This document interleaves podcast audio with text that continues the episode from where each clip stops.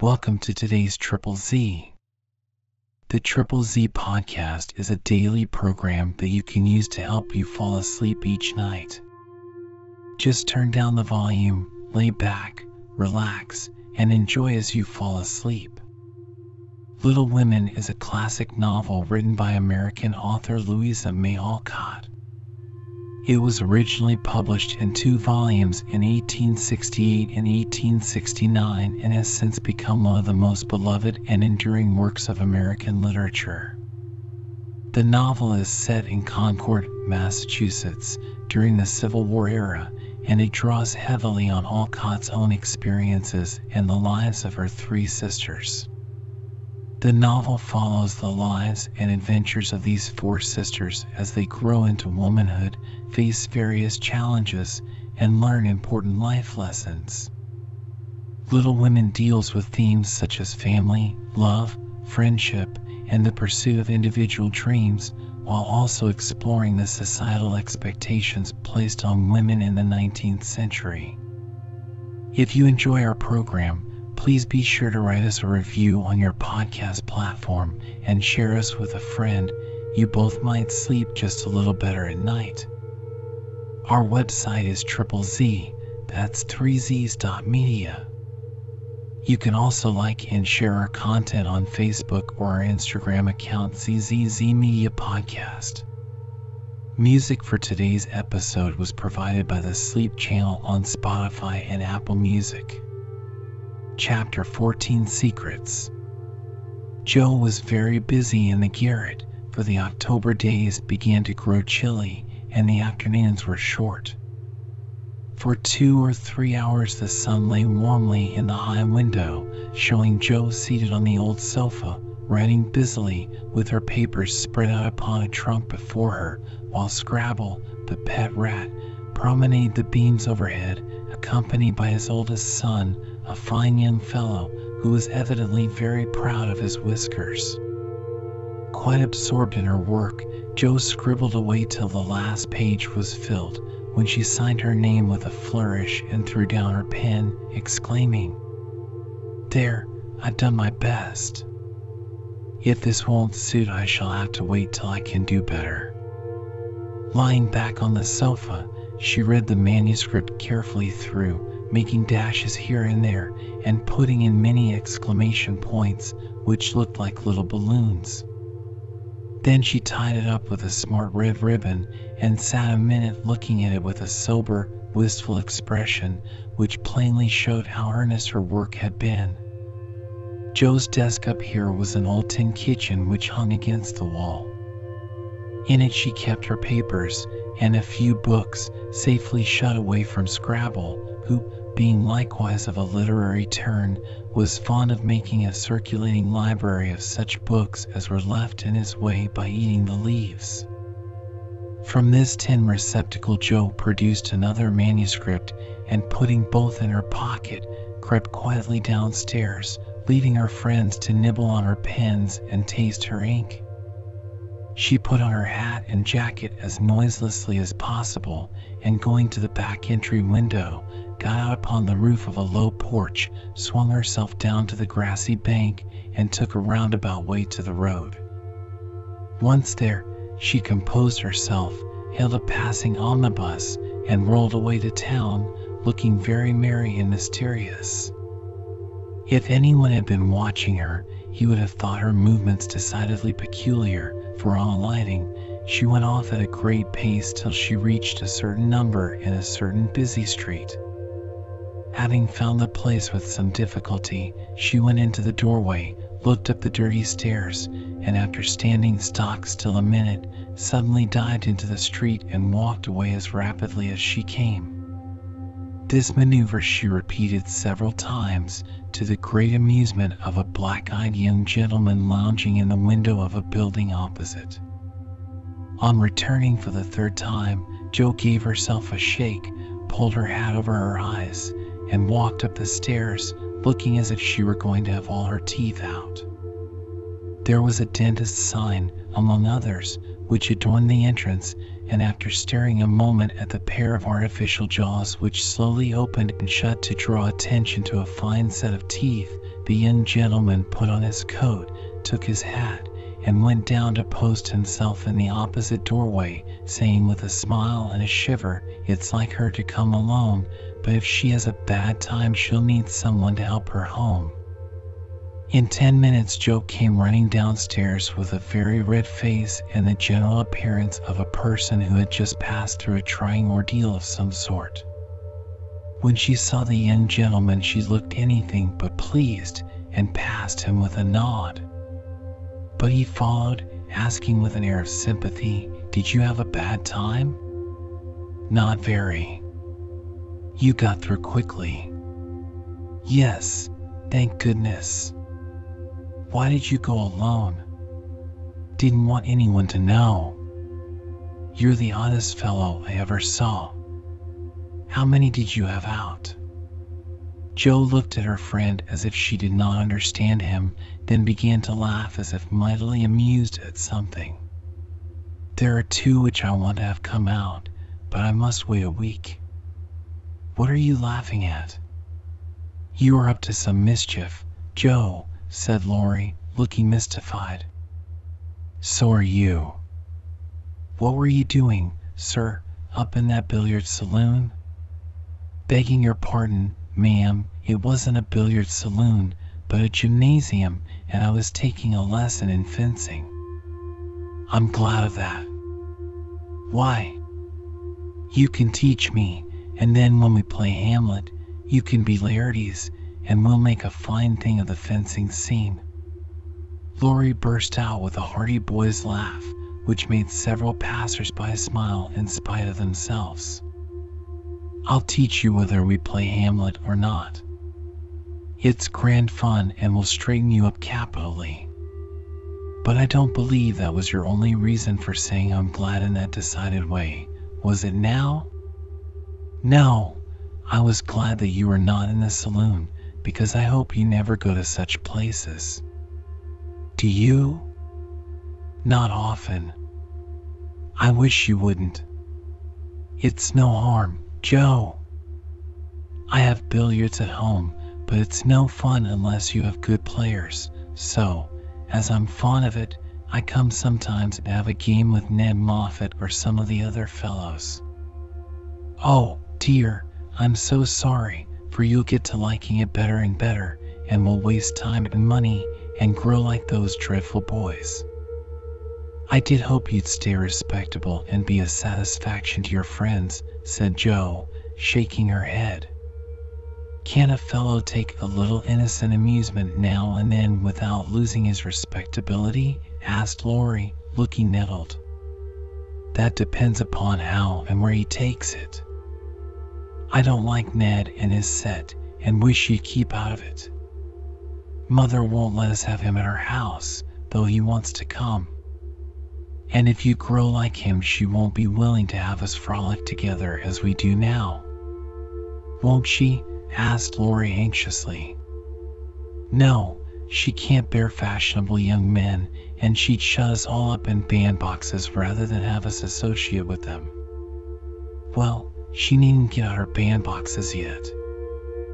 I'm not a fashionable party and don't mean to be, but I do like harmless larks now and then, don't you? Yes, nobody minds them, so lark away, but don't get wild, will you? Or there will be an end of all our good times. I'll be a double distilled saint. I can't bear saints.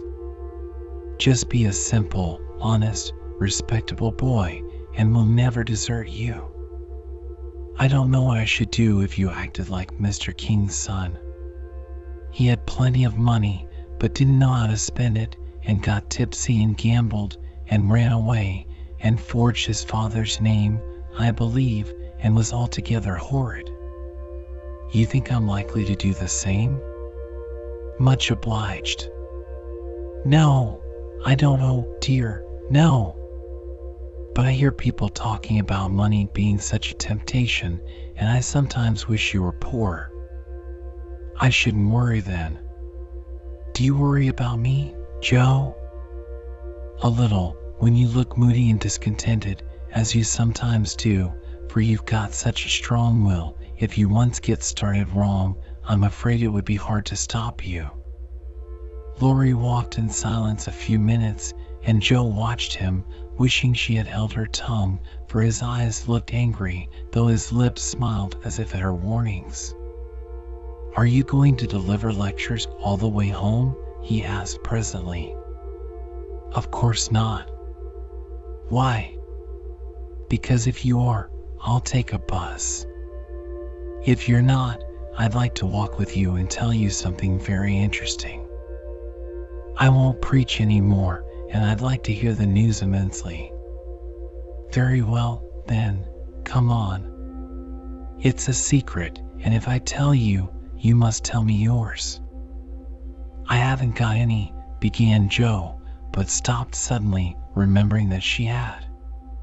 You know you have, you can't hide anything, so up and fess, or I won't tell, cried Laurie. Is your secret a nice one? Oh, isn't it? All about people you know, and such fun.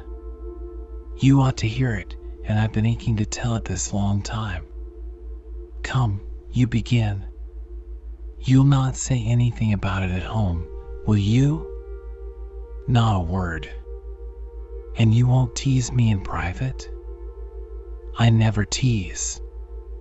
Yes, you do. You get everything you want out of people. I don't know how you do it, but you are a born wheedler. Thank you. Fire away. Well, I've left two stories with the newspaperman, and he's to give his answer next week, whispered Jo in her confidant's ear. Hurrah four Miss March, the celebrated American authoress, cried Laurie, throwing up his hat and catching it again, to the great delight of two ducks, for cats, five hens, and half a dozen Irish children, for they were out of the city now. Hush, it won't come to anything, I dare say, but I couldn't rest till I had tried, and I said nothing about it because I didn't want anyone else to be disappointed. It won't fail. Why, Jo, your stories are works of Shakespeare compared to half the rubbish that is published every day. Won't it be fun to see them in print, and shan't we feel proud of our authoress? Jo's eyes sparkled, for it is always pleasant to be believed in, and a friend's praise is always sweeter than a dozen newspaper puffs. Where's your secret? Play fair, Teddy, or I'll never believe you again, she said, trying to extinguish the brilliant hopes that blazed up at a word of encouragement. I may get into a scrape for telling, but I didn't promise not to, so I will for I never feel easy in my mind till I've told you any plummy bit of news I get. I know where Meg's glove is. Is that all? said Jo, looking disappointed, as Laurie nodded and twinkled with a face full of mysterious intelligence. It's quite enough for the present, as you'll agree when I tell you where it is. Tell, then. Laurie bent and whispered three words in Jo's ear, which produced a comical change. She stood and stared at him for a minute, looking both surprised and displeased, then walked on, saying sharply, How do you know? Saw it. Where? Pocket. All this time? Yes, isn't that romantic? No, it's horrid. Don't you like it? Of course I don't. It's ridiculous. It won't be allowed. My patience. What would Meg say? You are not to tell anyone. Mind that. I didn't promise. That was understood, and I trusted you. Well, I won't for the present anyway, but I'm disgusted and wish you hadn't told me. I thought you'd be pleased at the idea of anybody coming to take Meg away? No, thank you. You'll feel better about it when somebody comes to take you away. I'd like to see anyone try it, cried Jo fiercely. So should I, and Laurie chuckled at the idea. I don't think secrets agree with me. I feel rumpled up in my mind since you told me that, said Jo rather ungratefully. Race down this hill with me, and you'll be all right, suggested Laurie. No one was in sight. The smooth road sloped invitingly before her, and finding the temptation irresistible, Jo darted away, soon leaving hat and comb behind her and scattering hairpins as she ran. Laurie reached the goal first and was quite satisfied with the success of his treatment, for his Atalanta came panting up with flying hair, bright eyes, ruddy cheeks, and no signs of dissatisfaction in her face. I wish I was a horse, then I could run for miles in this splendid air and not lose my breath. It was capital, but see what guy made me. Go, pick up my things, like a cherub, as you are, said Jo, dropping down under a maple tree, which was carpeting the bank with crimson leaves. Laurie leisurely departed to recover the lost property, and Jo bundled up her braids, hoping no one would pass by till she was tidy again. But someone did pass, and who should it be but Meg, looking particularly ladylike in her state and festival suit, for she had been making calls. What in the world are you doing here? she asked, regarding her disheveled sister with well bred surprise. Getting leaves, meekly answered Jo, sorting the rosy handful she had just swept up. And hairpins, added Laurie, throwing half a dozen into Jo's lap. They grow on this road, Meg, so do combs and brown straw hats. You have been running, Jo. How could you? When will you stop such romping ways? said Meg reprovingly as she settled her cuffs and smoothed her hair, with which the wind had taken liberties. Never till I'm stiff and old and have to use a crutch. Don't try to make me grow up before my time, Meg. It's hard enough to have you change all of a sudden. Let me be a little girl as long as I can. As she spoke, Jo bent over the leaves to hide the trembling of her lips, for lately she had felt that Margaret was fast getting to be a woman, and Laurie's secret made her dread the separation which must surely come some time and now seemed very near. He saw the trouble in her face and drew Meg's attention from it by asking quickly, Where have you been calling? All so fine. At the Gardiner's, and Sally has been telling me all about Belle Moffat's wedding. It was very splendid, and they have gone to spend the winter in Paris. Just think how delightful that must be. Do you envy her, Meg? said Laurie. I'm afraid I do. I'm glad of it, muttered Jo, tying on her hat with a jerk. Why? asked Meg, looking surprised. Because if you care much about riches, you will never go and marry a poor man, said Jo, frowning at Laurie, who was mutely warning her to mind what she said. I shall never go and marry anyone, observed Meg, walking on with great dignity while the others followed, laughing, whispering, skipping stones, and behaving like children, as Meg said to herself, though she might have been tempted to join them if she had not had her best dress on. For a week or two, Jo behaved so queerly that her sisters were quite bewildered. She rushed to the door when the postman rang, was rude to Mr. Brooke whenever they met, would sit looking at Meg with a woebegone face, occasionally jumping up to shake and then kiss her in a very mysterious manner. Laurie and she were always making signs to one another and talking about spread eagles till the girls declared they had both lost their wits.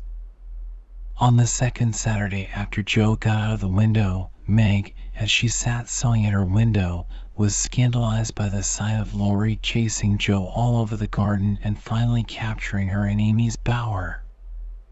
What went on there, Meg could not see, but shrieks of laughter were heard, followed by the murmur of voices and a great flapping of newspapers.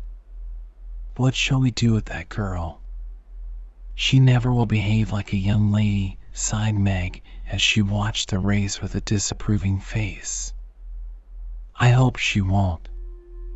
She is so funny and dear as she is, said Beth, who had never betrayed that she was a little hurt at Jo's having secrets with anyone but her.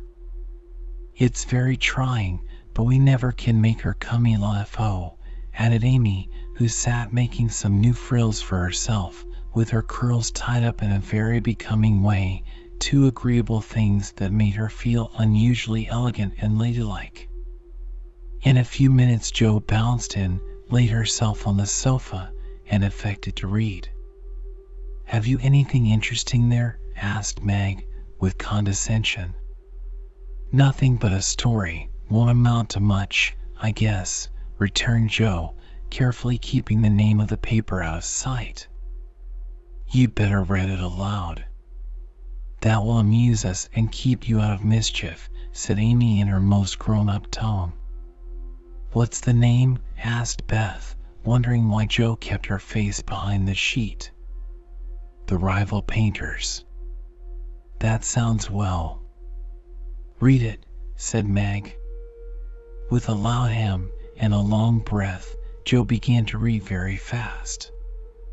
The girls listened with interest, for the tale was romantic and somewhat pathetic, as most of the characters died in the end. I like that about the splendid picture, was Amy's approving remark as Jo paused. I prefer the lovering part. Viola and Angelo are two of our favorite names. Isn't that queer? said Meg, wiping her eyes, for the lovering part was tragical. Who wrote it? asked Beth, who had caught a glimpse of Jo's face. The reader suddenly sat up, cast away the paper, displaying a flushed countenance, and with a funny mixture of solemnity and excitement replied in a loud voice, Your sister. You cried Meg, dropping her work. It's very good, said Amy critically. I knew it. I knew it. Oh, my Jo, I am so proud, and Beth ran to hug her sister and exult over this splendid success. Dear me, how delighted they all were, to be sure. How Meg wouldn't believe it till she saw the words. Miss Josephine March actually printed in the paper. How graciously Amy criticized the artistic parts of the story and offered hints for a sequel, which unfortunately couldn't be carried out as the hero and heroine were dead. How Beth got excited and skipped and sang with joy. How Anna came in to exclaim, Sakes alive! Well, I never, in great astonishment at that Jo's doings. How proud Mrs. March was when she knew it. How Jo laughed, with tears in her eyes, as she declared she might as well be a peacock and done with it, and how the spread eagle might be said to flap his wings triumphantly over the house of March as the paper passed from hand to hand. Tell us about it. When did it come? How much did you get for it? What will father say? Won't Laurie laugh? cried the family, all in one breath as they clustered about Jo, for these foolish, affectionate people made a jubilee of every little household joy. Stop jabbering, girls, and I'll tell you everything, said Jo, wondering if Miss Burney felt any grander over her Evelina than she did over her rival painters. Having told how she disposed of her tales, Jo added, and when I went to get my answer, the man said he liked them both, but didn't pay beginners, only let them print in his paper and notice the stories. It was good practice, he said, and when the beginners improved, anyone would pay. So I let him have the two stories, and today this was sent to me, and Laurie caught me with it and insisted on seeing it, so I let him. And he said it was good, and I shall write more, and he's going to get the next paid for, and I am so happy, for in time I may be able to support myself and help the girls. Jo's breath gave out here, and wrapping her head in the paper, she bedewed her little story with a few natural tears, for to be independent and earn the praise of those she loved with the dearest wishes of her heart, and this seemed to be the first step toward the happy end.